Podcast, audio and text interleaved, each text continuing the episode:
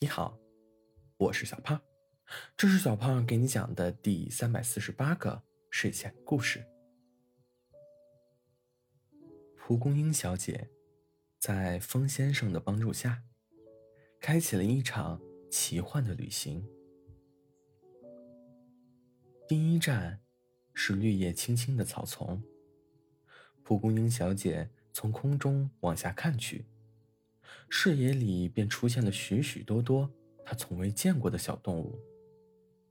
那些五颜六色的小动物们将茂密草丛点缀成一片有趣的画面。蒲公英小姐仔细地观察着这一切，时不时地向风先生发问。风先生是他认识的最有见识的朋友。蒲公英小姐提出的所有问题。风先生都能为他解释。第二站是一座废弃的花园，长满青苔的栅栏围住了向外生长的花朵。当风先生经过时，那些花朵摇曳生姿，仿佛在精心编排一支舞蹈。蒲公英小姐看呆了，好漂亮啊！们是在跳舞吗？蒲公英小姐忍不住感慨：“要是我也能和花儿一起生活就好了。”风先生听了这话，奔跑的速度便慢了下来。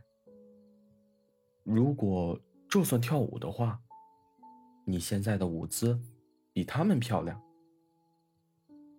风先生的语速很快，但蒲公英小姐听清楚了。这都是因为你呀，亲爱的风先生。蒲公英小姐很兴奋。尽管风先生放缓了步子，花园还是过去了。第三站是一片田野。本来蒲公英小姐。到这儿就应该是旅程的终点了。他正打算和风先生告别，却感觉他并没有停下来的意思。这里，这里太偏了，还有点干燥。我还能跑一会儿，换个地儿吧。风先生气喘吁吁地说：“我们这次分开。”是不是就见不到了呀？蒲公英小姐失去了看风景的心情。风先生没有回答，这是他唯一一个回答不上来的问题。这趟旅程的终点是一个河滩的岸边。蒲公英小姐还没来得及说些什么，风先生。便消失了。蒲公英小姐落在了柔软的土壤里，开始了它的生长。蒲公英小姐每天都会回忆与风先生的那场旅行、那座花园，以及那支舞。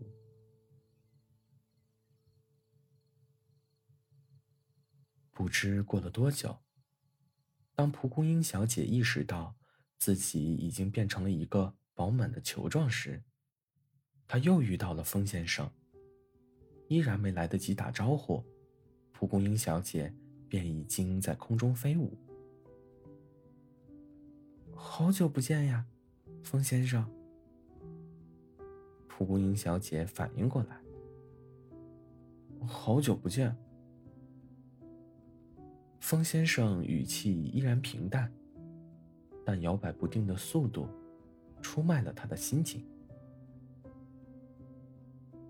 这时，蒲公英小姐注意到了，与自己一起上下舞动的，还有一片花瓣。这是你送给我的花吗？蒲公英小姐惊讶道。那个，你上次好像很喜欢那座花园。当时为了让你看久一点，速度比较慢，吹不动花瓣。风先生停顿了一下，所以这次来之前就带了一片。蒲公英小姐心里满是甜蜜。待会儿，花瓣会跟你一起落地的。风先生说。蒲公英小姐让自己彻底放松，与风先生完成这支久违的舞蹈。不能陪你很久，但每次陪你，都会记得很久。好了，故事讲完了。故事来自微信公众号“睡前故事杂货店”。我们下次再见，晚安。